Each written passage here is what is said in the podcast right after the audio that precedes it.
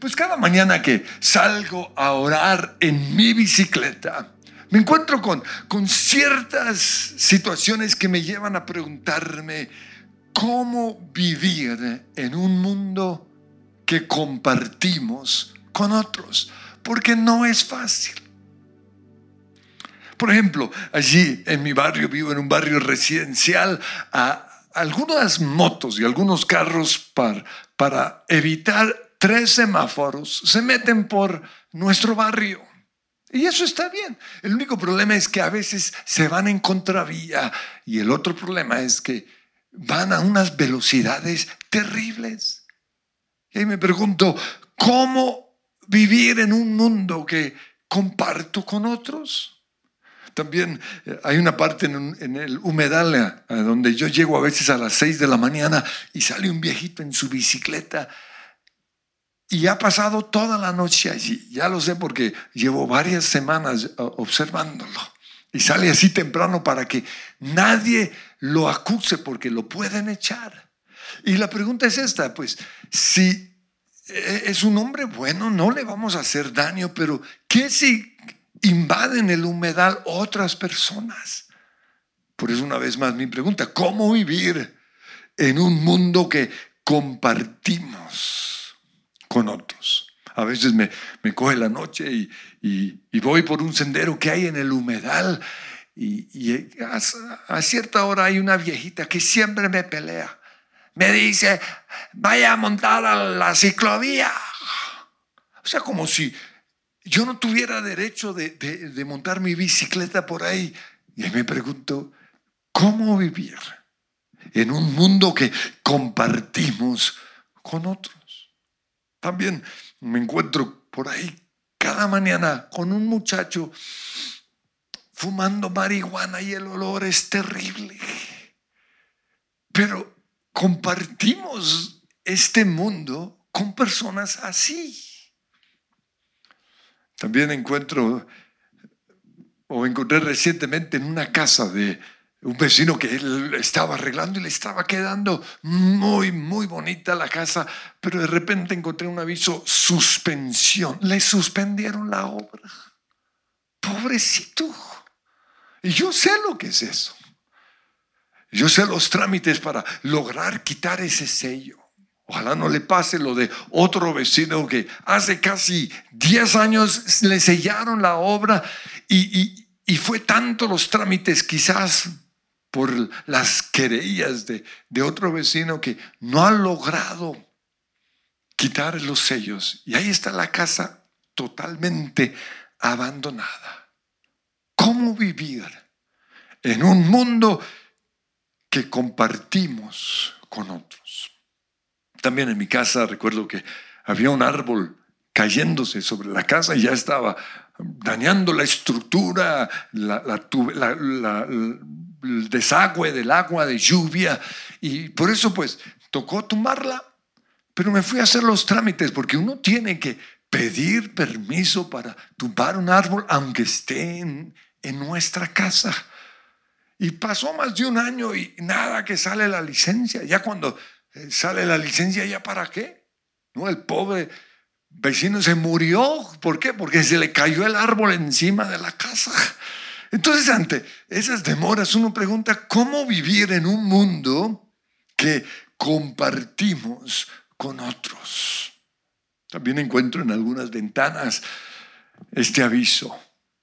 No, ah, no voy a pagar mi impuesto predial. No, la persona quiere dejar un precedente eh, de que su impuesto predial está muy caro y no lo quiere pagar. Pero en todo caso, aunque protestemos, nos toca pagar los impuestos. Por eso una vez más la misma pregunta, ¿cómo vivir en un mundo que compartimos con otros? A veces cuando llego a mi casa en mi bicicleta, descubro que, ay, la llanta tiene popó de perro y me toca limpiarlo. Y eso es, o sea, eso no cae fácil.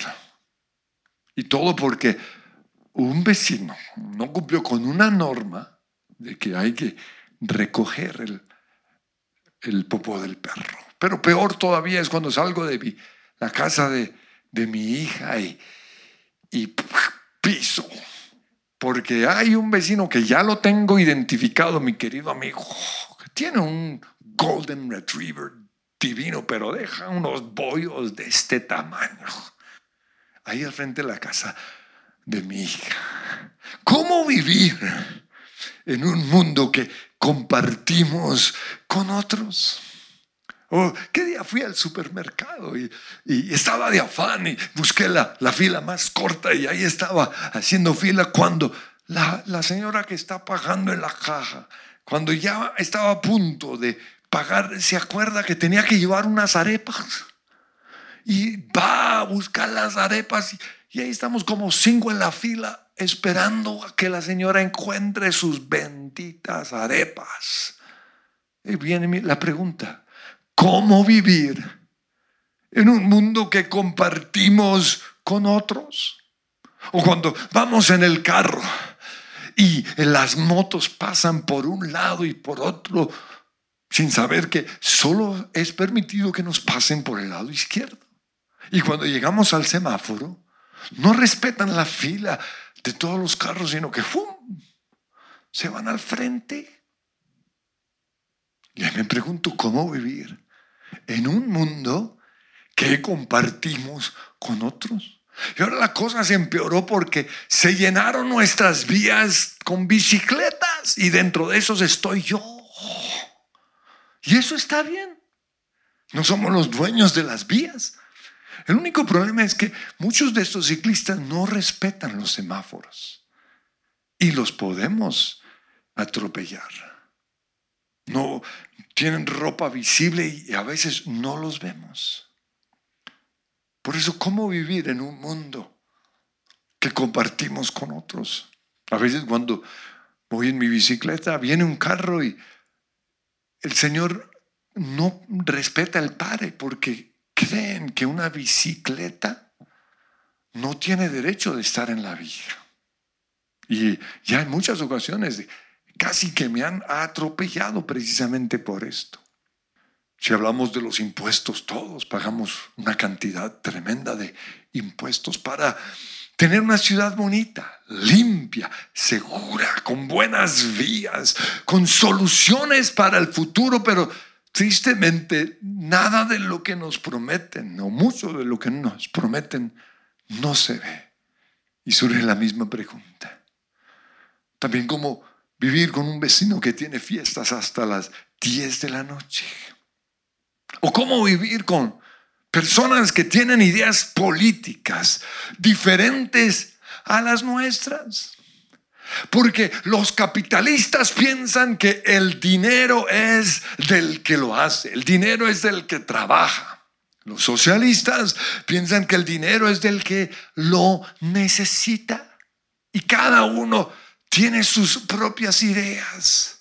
Y vivimos en una misma nación o en el mismo mundo cómo vivir en un mundo que compartimos con otros.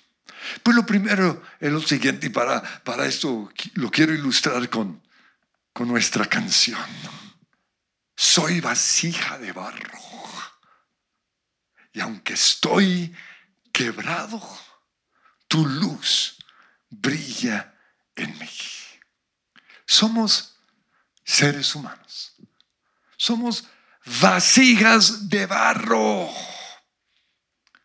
Y eso quiere decir que ante muchas injusticias eh, o ante el egoísmo de otros, nos vamos a enojar. Pero a pesar de nuestra humanidad, a pesar de ser vasijas de barro, la luz del Señor debe brillar en nuestras vidas. Eso es lo que Jesús dijo en Mateo 5:16, hagan brillar su luz delante de todos, para que ellos puedan ver las buenas obras de ustedes y alaben al Padre que está en el cielo. Lo siguiente que tenemos que hacer es creer que la Biblia es la palabra de Dios. Y por lo tanto, la Biblia es el manual rige todo lo que hacemos y nuestra manera de pensar. La Biblia.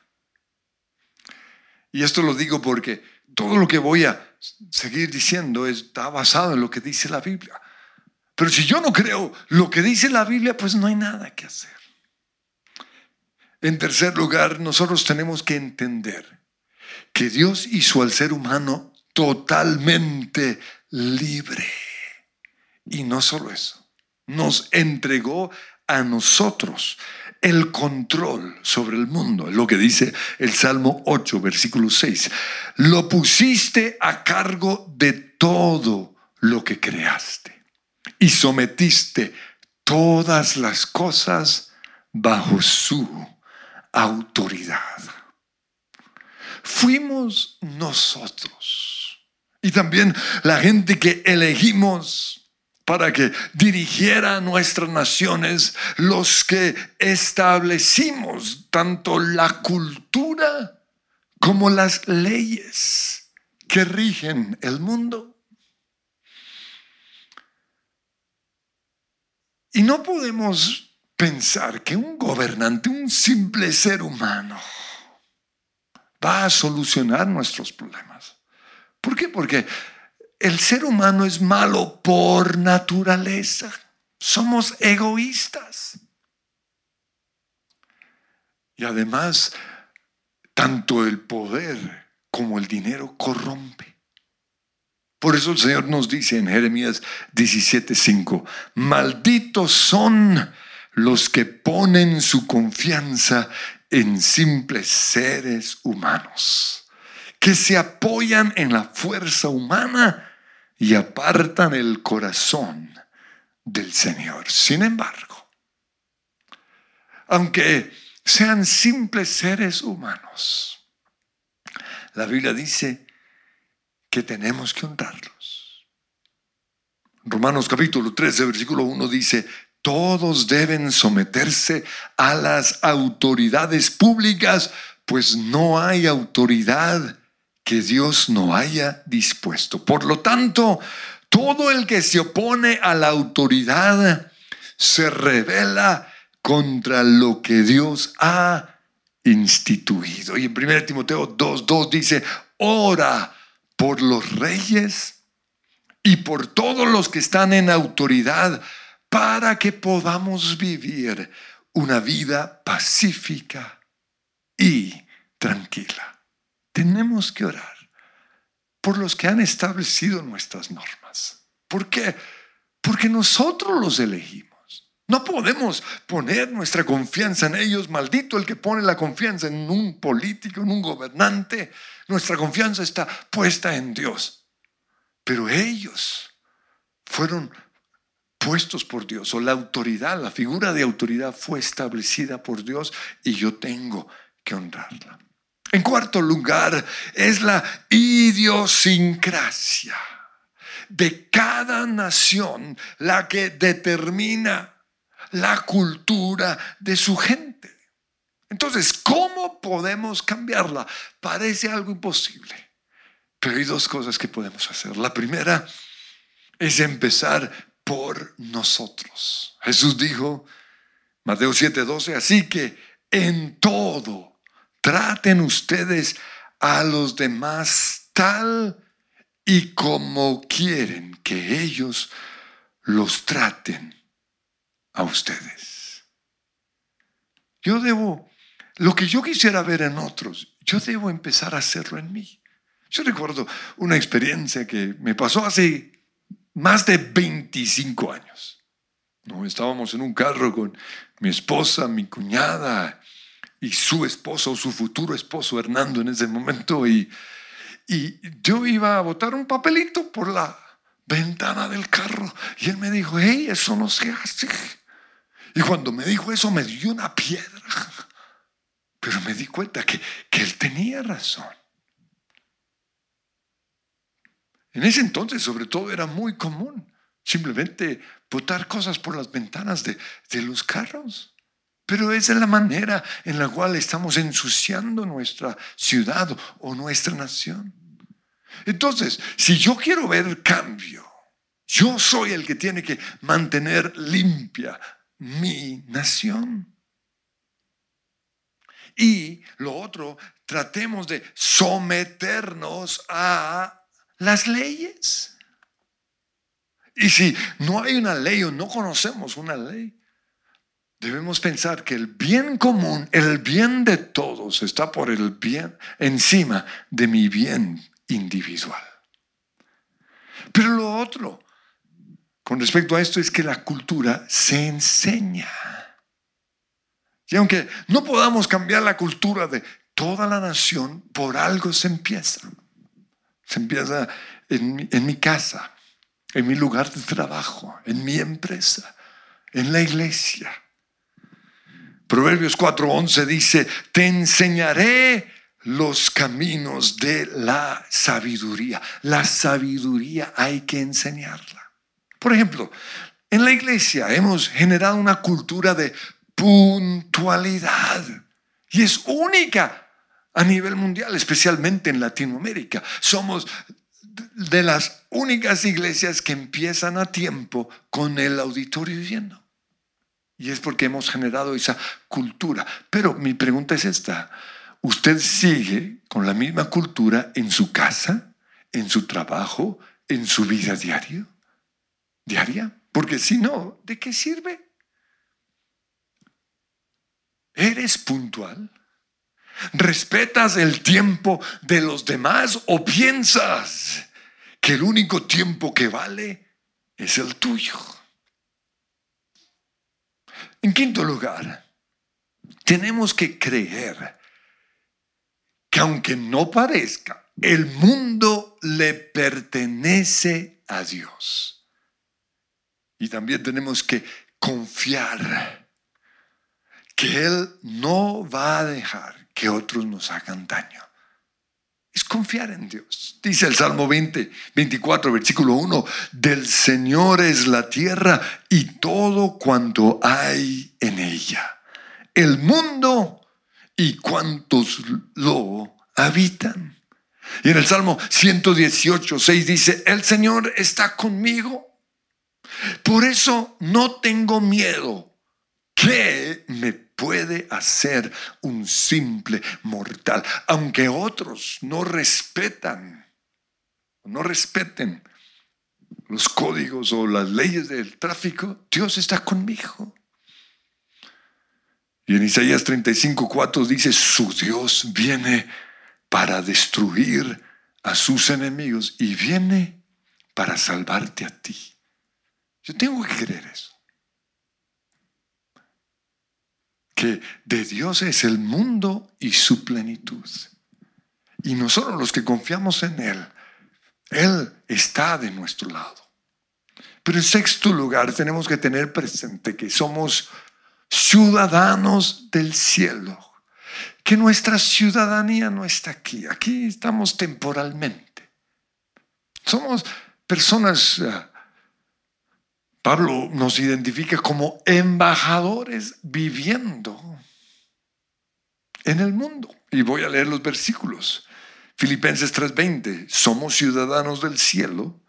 Según Corintios 5:20, somos embajadores de Cristo. Entonces, aunque estamos en el mundo, no somos del mundo. Y así como un embajador que viene de otra nación y vive en Colombia, está en su casa y esa casa le pertenece a otra nación, así también eso mismo sucede con nosotros. Estamos en este mundo, pero somos embajadores del cielo. Y nuestra, nuestra casa, nuestra vida, lo que somos nosotros, no puede ser tocado por la gente del mundo. Está, hay una protección especial. Esto es algo que tenemos que creer. Pero en séptimo lugar, nosotros tenemos que conocer las leyes de nuestra nación. Y aunque no estemos de acuerdo con todas, la Biblia dice que tenemos que someternos a ellas. Y esto lo aprendí por el camino difícil, ¿no? Después de el primer error que cometí al comprar la primera casa para la iglesia, que nos la sellaron y luego descubrí que, que estábamos en un barrio residencial y aquí no se podía tener iglesia y una, una cantidad de cosas. Eso me llevó a estudiar el plan de ordenamiento de nuestra ciudad. Y recuerdo que tenía un mapa de toda la ciudad y marcado en ese mapa con un color los lugares, los pocos lugares en Colombia en donde podíamos tener iglesia. Esto es supremamente importante, conocer las leyes, porque si no, vamos a cometer errores o nos van a engatusar. Yo recuerdo que políticos venían y decían, no, yo le puedo ayudar a, a violar la ley. No, no se puede violar la ley. Yo tengo que conocer las leyes de mi ciudad, de mi nación. Yo tengo que saber qué se puede hacer y qué no se puede hacer. También estudié ah, las leyes del las normas del urbanismo para entender, saber qué se podía hacer. Pero estudié también la constitución política de Colombia de 1991 especialmente el artículo 19 de libertad de culto. Porque ese fue el artículo que nos dejó permanecer acá. Porque todos tenemos libertad de celebrar nuestro culto y no ser, dice eh, eh, la constitución, perturbados. Y eso nos ayudó mucho. Y por eso yo sé que no pueden prohibir a nadie que tenga una reunión en su casa. Aunque usted viva o aunque vivamos en un, en un conjunto residencial muy organizado, la constitución nos da la libertad de reunirnos en nuestras casas, así como familiares se pueden reunir. En Colombia también, por si no lo sabes, se maneja y se camina por el lado derecho. En Australia se camina y se maneja por el lado izquierdo. Cuando uno llega ya, comienza a tropezar con todo el mundo porque, porque son leyes que están aunque uno no las conozca. Sin embargo, hay personas acá que no las conocen. Y por eso van en el andén al lado equivocado. Son cosas muy sencillas que si las sabemos, vamos a tener más paz, aunque otros las violen. Nosotros solo nos revelamos a una ley cuando esa ley contradice lo que la Biblia dice. Eso fue lo que le pasó a, los discípulos en el libro de Hechos, capítulo 4, versículos 19. Les, di, les prohibieron rotundamente predicar acerca de Jesús. Y en ese momento ellos dijeron, obedeceremos a Dios antes que a los hombres.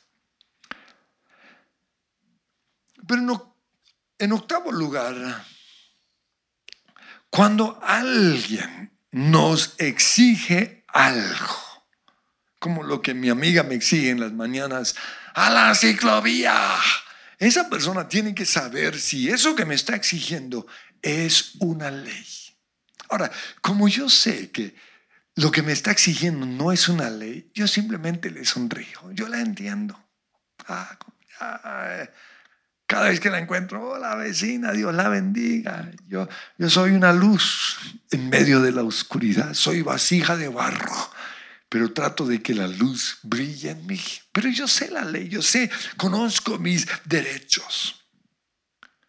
Pero también, más importante que la ley, es entender el propósito detrás de la ley. Porque este fue el problema con los fariseos con respecto al día de reposo. Ellos no entendieron que el propósito de Dios con el darnos un día de descanso era que descansáramos. Su intención no era que nos volviéramos esclavos de ese día. Y, y, en eso se había convertido ese día para los fariseos. Pero Jesús entendía el propósito. Por eso él podía adaptarlo a la situación. Por eso lo vemos sanando a un enfermo en un día de reposo.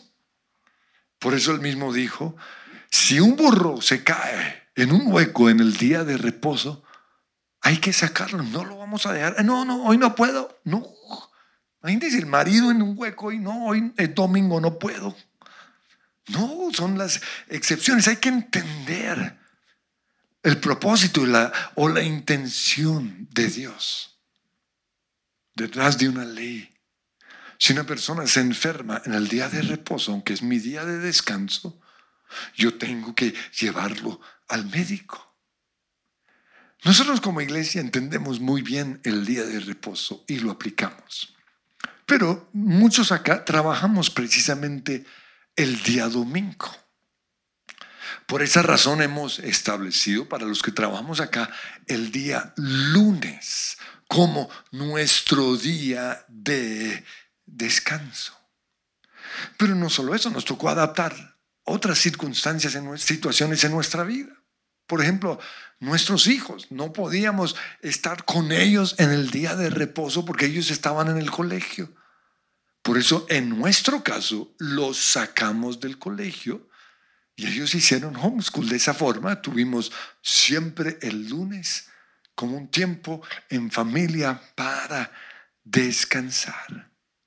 Pero en este tiempo de la pandemia, no estamos trabajando el domingo.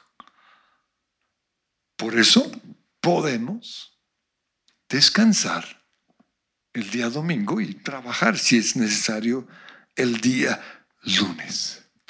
La licencia de construcción no es para amargarnos la vida, sino que es para asegurarnos de que se construyan edificios seguros. Y en el caso de, de mi barrio, propósito es mantener la uniformidad en todos los barrios, eh, o en ciertos barrios, que todos se vean parecidos. Pero cuando uno entiende el propósito, uno no se amarga. Cuando tiene que vivir en un mundo que compartimos con otros. Las motos, yo recuerdo que durante mucho tiempo me amargaron la vida por lo que compartí antes. No, no hacen fila, eh, se meten aquí allá. Hasta que un día entendí que era el medio de transporte de mucha gente humilde y cuando yo me metí en los zapatos de ellos, empecé a amarlos. ¿No? Ellos tienen el mismo privilegio que tengo yo de, de usar las vías. Sí, me gustaría que tuvieran la cultura, pero si no, pues no me voy a amargar la vida. Y esto me lleva al punto nueve. Y es el, lo siguiente. Es posible que nos enojemos por lo que otros hacen. Y quiero que sepan que es normal que nos enojemos. ¿Por qué? Porque soy vasija de barro. Lo que no podemos permitir es pecar. Cuando Pablo habla acerca del enojo, él claramente dice, enójense, pero no pequen. Efesios 4:26. Y luego nos dice, ¿Cómo puede una persona pecar al estar enojada? Y es acostarse enojado. Un cristiano jamás debe acostarse enojado. Tenemos que tratar ese asunto, entregárselo al Señor, perdonar, para que podamos acostarnos alegres. También nosotros pecamos cuando no perdonamos. Nos amargamos y nos obsesionamos en contra de la otra persona. También nosotros pecamos cuando nos vengamos, es decir, cuando perjudicamos a otra persona. Entonces está bien enojarnos, pero no pequemos. En décimo lugar, el gran secreto de Dios y es dar gracias en todo, el poder de la alabanza. Si yo veo injusticias, si yo veo cosas a mi alrededor, si me molesta lo que otros hacen, lo, lo primero que debo hacer es simplemente, Señor, decirle al Señor, gracias por esta situación. Y lo último es morir a nuestros derechos. Sí, todos tenemos derechos. Yo puedo exigir que se cumpla la ley, pero como cristiano, yo también puedo elegir el morir a esos derechos. Por eso cuando yo voy en mi bicicleta por, por mi sendero y, y viene otra persona, ya sea caminando o en una bicicleta, o viene la viejita que siempre me regaña, yo me salgo del camino para no amargarlos. Prefiero ceder. Y lo hago porque yo sé que eso es lo que haría Jesús. Él dijo en Mateo 5:41, si alguien te obliga a llevarle la carga un kilómetro, llévasela dos. Y en Lucas 9:26 él dijo, si alguien te pega en una mejilla, vuélvele también la otra. Y en Mateo 5:5 dice, bienaventurados los mansos. Siempre que, que leo este versículo, recuerdo una imagen de dos cabras que se encontraron en un sendero angosto. Eh, al borde de un gran abismo. Y cuando se encontraron, ninguno estaba dispuesto a ceder y comenzaron a, a pelearse entre ellos. Y ahí, ahí estuvieron un buen tiempo hasta que una, una de estas cabras razonó y pensó, si, si seguimos haciendo esto, nos vamos a caer las dos al abismo. Por eso esa cabra se inclinó, se tiró sobre el suelo y permitió que la otra pasara encima. Eso es lo que nosotros como cristianos tenemos que hacer. Pues quiero finalizar con algo más práctico y es esta pregunta. ¿Cómo vivir en una casa que compartimos con otros? Porque si es difícil vivir en este mundo, a veces es mucho más difícil vivir en una casa con alguien que es egoísta o con una persona desordenada o una persona que no ayuda en nada. O una persona que si no se hacen las cosas como él o como ella quiere, arma tremenda pataleta. ¿Cómo vivir en una casa que compartimos con otros? Pues cuando yo fui a estudiar a, Estados Unidos, viví ahí, me tocó vivir con, con, con dos compañeros. Y tengo dos experiencias. La primera sucedió en mi la habitación del GLT, GLT 604. El primer lugar fue, fueron unos buenos compañeros. Entré y el lugar totalmente impecable, todo en orden bonito. Cada uno tenía su escritorio, cada uno tenía su lugar para su ropa. Fue una experiencia muy agradable. En Cristo para las Naciones nosotros teníamos que dejar el lugar limpio una vez por semana. Los viernes pasaban y revisaban que la, la tina estuviese impecable, que no hubiese un solo pelo, que, que el piso, el tapete, todo limpio para obligarnos a ser limpios. Durante ese primer semestre pasé siempre, siempre pasamos gracias a que a mis compañeros de cuarto.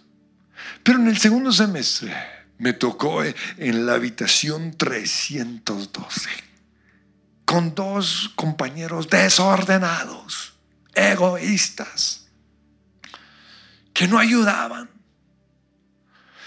Y, con esta experiencia, yo vi lo que yo no quería que fuera mi casa. Desorden, suciedad, egoísmo, injusticia. Solo uno tenía privilegios, solo uno de ellos tenía todo el cuarto para él, los otros todos estamos ahí arrinconados.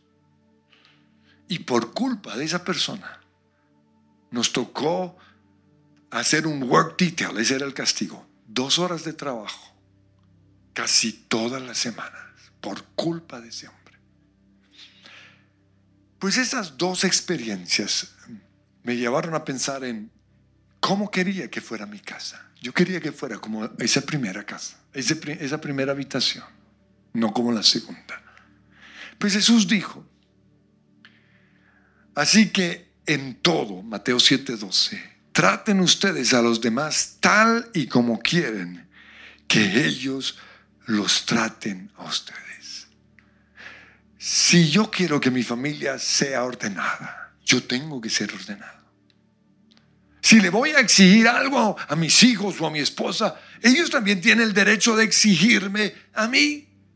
Si yo tengo privilegios, todos en casa debemos tener los mismos privilegios. Y esto lo digo porque algunos creen que el papá o la mamá son los reyes de la casa, pero no es así en el reino de Dios.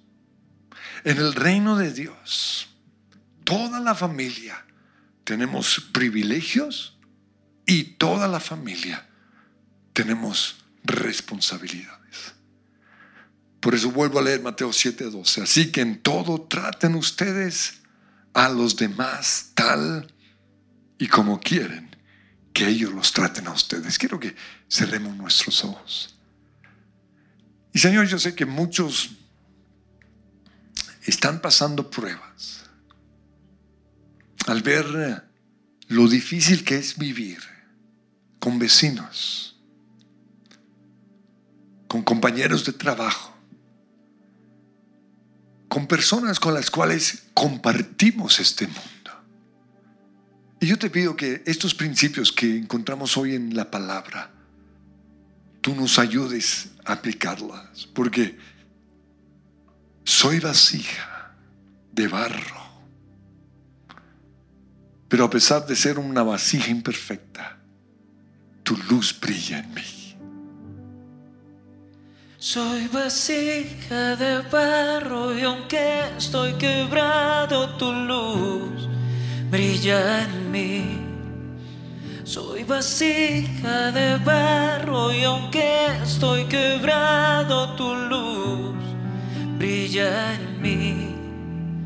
Mi alfarero, tú me hiciste hechura, soy de tus manos alfarero, tú me hiciste hechura, soy